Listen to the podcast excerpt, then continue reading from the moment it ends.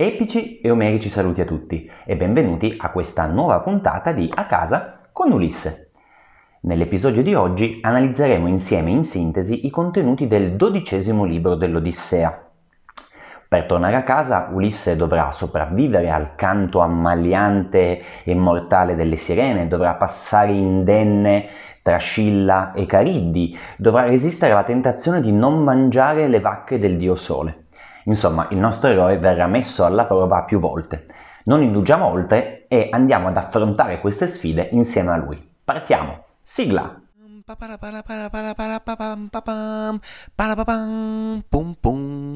All'inizio del dodicesimo libro, dopo aver ricevuto tutta una serie di istruzioni eh, molto precise da Circe, Ulisse è pronto a riprendere il, il, suo viaggio. Raggiunge i suoi uomini eh, sulla nave, riprende il mare e nel frattempo riporta proprio ai suoi compagni ciò che gli è stato detto dalla dea. Il primo ostacolo sulla navigazione di Ulisse e dei suoi uomini è rappresentato dalle sirene. Non immaginatevi però delle creature come Ariel della, della sirenetta. Nella mitologia greca le sirene non sono delle creature metà donna e metà pesce, ma metà donna e metà uccello con ali e artigli.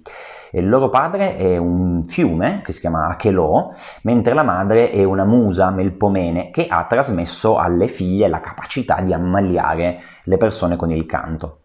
Dove vivono queste sirene? Le sirene vivono su un'isola ricca di prati fioriti, eh, quest'isola si chiama Antemoessa, e cioè la fiorita secondo Apollonio Rodio, che è un autore greco, e gli studiosi localizzano eh, quest'isola nel Golfo di Napoli.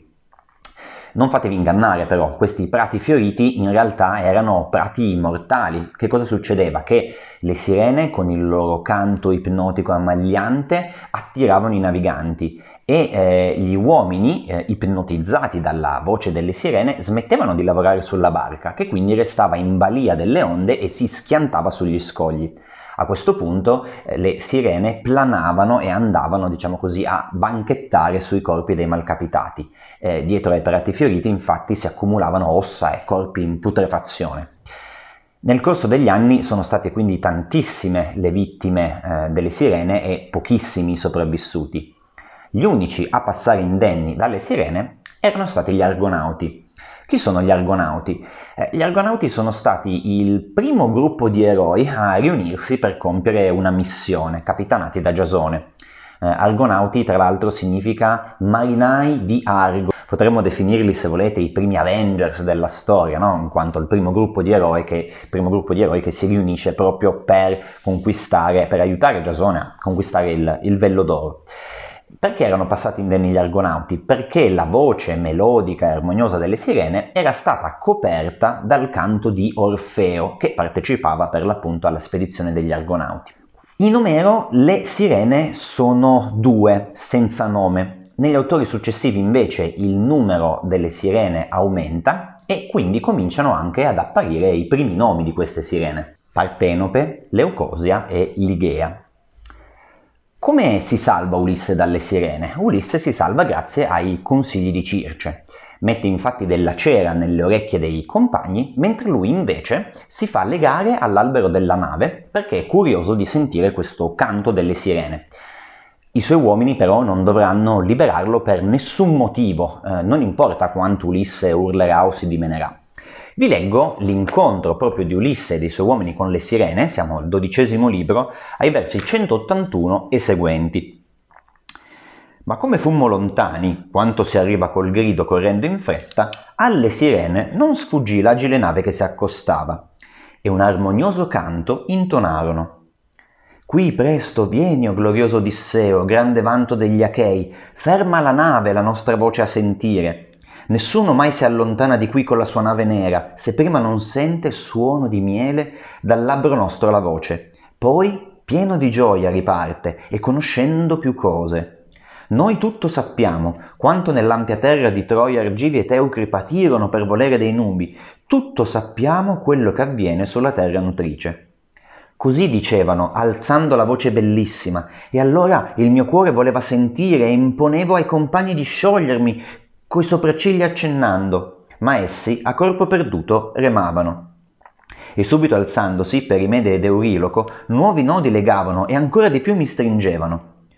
Quando alla fine le sorpassarono e ormai né, più, né voce più di sirene udivamo né canto, in fretta la cera si tolsero i miei fedeli compagni, che negli orecchi aveva loro pigiato e dalle corde mi sciolsero. Quindi, di fatto, le sirene tentano di sedurre Ulisse citando la guerra di Troia, citando i greci, citando i troiani e quindi, diciamo così, evocando le esperienze passate di Ulisse, per le quali eh, l'eroe si commuove sempre, se ci pensate è già successo dai Feaci e quindi perde la sua eh, usuale lucidità. Quando sente questi racconti legati alla guerra, Ulisse si commuove, perde la sua razionalità e potrebbe commettere azioni avventate. Le sirene contano proprio su questo, ma Ulisse quindi eh, riesce a passare indenne proprio in virtù delle istruzioni che aveva precedentemente dato ai suoi compagni. Tra l'altro le sirene avevano ricevuto la profezia che sarebbero morte quando un marinaio sarebbe riuscito a passare indenne accanto alla loro isola. Dopo quindi il fallimento del loro canto su Ulisse si uccidono precipitando in mare. Eh, la loro morte in realtà non è raccontata nell'Odissea ma da un autore che si chiama Licofron. Una volta superate le sirene, il viaggio può procedere. Circe aveva prospettato a questo punto a Ulisse due possibili rotte, una è impossibile, l'altra rischiosissima. La prima rotta è quella che l'Odissea definisce la rotta delle rupi erranti, che per me è un nome facilissimo da, da pronunciare. Eh, la nave di Ulisse dovrebbe destreggiarsi fra rupi altissime e correnti molto forti, dove addirittura anche i gabbiani che volano da quelle parti muoiono perché si scontrano contro queste rocce. Di nuovo, eh, solo la nave degli Argonauti era riuscita mh, a passare indenne da questa rotta per volere di Era che proteggeva Giasone. L'altra rotta, che è quella che poi Circe di fatto consiglia a Ulisse, è quella che viene definita la rotta dei due scogli, perché passa per l'appunto tra due scogli. In uno c'è una grotta buia dove si nasconde Scilla, Sotto l'altro invece si cela Cariddi. Scilla è una creatura mostruosa, metà donna e metà cane. Eh, il suo corpo è come fuso a quello di sei cani che divorano tutto ciò che è alle loro portata. La sua storia viene raccontata da un poeta latino, eh, Ovidio. Eh, Ovidio ci racconta che Scilla non è stata sempre così, non è stata sempre un mostro. Prima era una bellissima fanciulla di cui si era innamorata Glauco, un demone marino eh, che aveva in realtà un aspetto un po' strano perché aveva una barba un po' lunga e poi soprattutto aveva il viso sempre coperto dalle alghe. Un giorno, mentre era appena arrivato su una spiaggia, Glauco vede una ragazza nuda che cammina proprio sul litorale, che è Scilla, e se ne innamora perdutamente. Solo che la ragazza, quando vede questo demone marino con il viso tutto coperto di alghe, scappa. Glauco quindi si reca da Circe per chiederle un filtro d'amore. Circe però era a sua volta innamorata di Glauco e quindi che cosa fa? Si offre lei al, al dio marino che però eh, la rifiuta perché desidera per l'appunto Scilla. Circe non la prende benissimo, anzi, eh, gelosissima, va a versare nell'acqua dove Scilla era solita farsi il bagno dei filtri velenosi che per l'appunto trasformano la povera Scilla in un mostro. Cariddi invece è un gorgo marino, ma in origine anche lei non era un mostro, anzi era eh, figlia della terra e di Poseidone e fin da subito, diciamo così, si era distinta per la sua grandissima voracità, per il suo grandissimo appetito. Eh, era successo questo, che eh, durante una delle, delle, sue fatiche Ercole era passato nella regione dove viveva Cariddi, che presumibilmente è la Sicilia. Ercole aveva da poco ucciso il terribile gigante Gerione e stava portando la sua mandria di mucche rosse al re Euristeo. Cariddi era stata presa da questo suo appetito insaziabile e quindi aveva rubato e mangiato alcune di queste vacche rosse. Per punirla, Zeus l'aveva fulminata, l'aveva fatta precipitare in mare e Cariddi si era trasformata in un mostro, in una specie di vortice di gorgo che per tre volte al giorno eh, risucchiava una grandissima quantità d'acqua, inghiottendo tutto ciò che si trovava nei paraggi e poi rivomitandola poco dopo. Circe aveva consigliato a Ulisse di intraprendere quindi la rotta dei due scogli e di tenere la nave un pochino più vicina allo scoglio dove si nascondeva Scilla, ma l'aveva ammonito. Non avrebbe dovuto indossare eh, nessun tipo di armi per non far sentire minacciata Scilla e soprattutto perché contro quel mostro non c'era riparo. Così aveva avvertito Ulisse Circe, siamo al verso 117. Tu sempre azioni di guerra hai nel cuore e lotta, non crederai davanti ai numi immortali? Scilla non è mortale, è un'immortale sciagura, tremenda, atroce, selvaggia, che non si può vincere, non c'è riparo. La cosa migliore è fuggire. Ulisse però si dimentica di ciò che gli ha detto la dea. E questa è la tragedia che succede. Verso 223. Allora, Ulisse e i suoi compagni hanno appena eh, sorpassato le sirene, in realtà eh, Ulisse aveva omesso di raccontare proprio tutto, tutto, tutto su Scille, Caridi e i suoi compagni, anche per non spaventarli, diciamo così. Ma compie l'errore di tenere delle armi e di indossarle. In realtà lo fa per un motivo nobile, nel senso che non vuole che nessuno dei suoi compagni muoia, però purtroppo le cose non andranno come lui vuole. Verso 223. Non dissi di Scilla, inesorabile male, affinché atterriti i compagni non mi lasciassero andare i remi e non si appiattissero al fondo della nave. Anzi, in quel punto la dura ingiunzione di Circe scordai, perché mi aveva proibito di armarmi, e io invece, vestite le armi gloriose e due lunghe aste impugnando, sul ponte della nave salì, a prua. Di qui mi aspettavo che dovesse mostrarsi Scilla, prima di massacrarmi i compagni ma in nessun luogo potevo scorgerla e mi si stancavano gli occhi a scrutare da tutte le parti il suo scoglio nebbioso. Così per lo stretto navigammo gemendo. Da una parte c'era Scilla, dall'altra la divina Cariddi paurosamente ingoiava l'acqua salsa di mare. Ma quando la vomitava, come su grande fuoco caldaia, tutta rigogliava sconvolta, Dall'alto la schiuma pioveva giù sulle cime di entrambi gli scogli.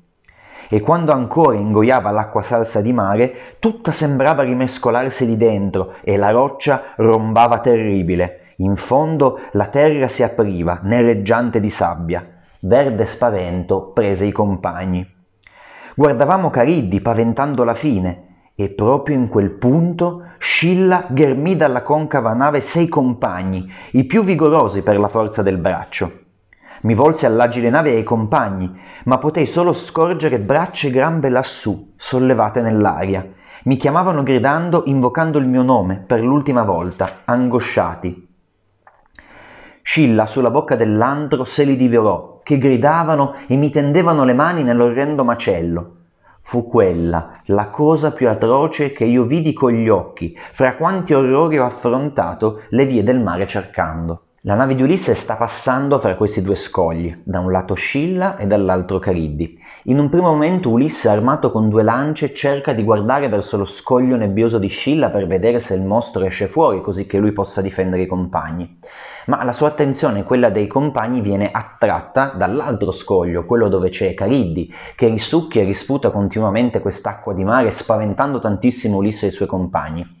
Proprio mentre sono distratti, Scilla rapisce eh, dalla nave di Ulisse, eh, anzi sarebbe più corretto dire proprio strappa via violentemente con forza sei uomini, i più vigorosi. Gli uomini chiamano Ulisse, chiedono aiuto, chiedono di essere salvati, ma Ulisse è impotente, non può salvarli, non può fare altro che osservare impotente la scena proprio mentre i suoi compagni vengono trascinati via e vengono divorati da Scilla. Questa, dice Ulisse, è la cosa più orrenda che lui ha dovuto vedere, che ha dovuto sopportare nel suo viaggio per mare. Addolorati e affranti per la perdita dei sei compagni, Ulisse e la sua nave si allontanano mh, dalla, dagli scogli di Scille Cariddi e arrivano sull'isola Trinacria.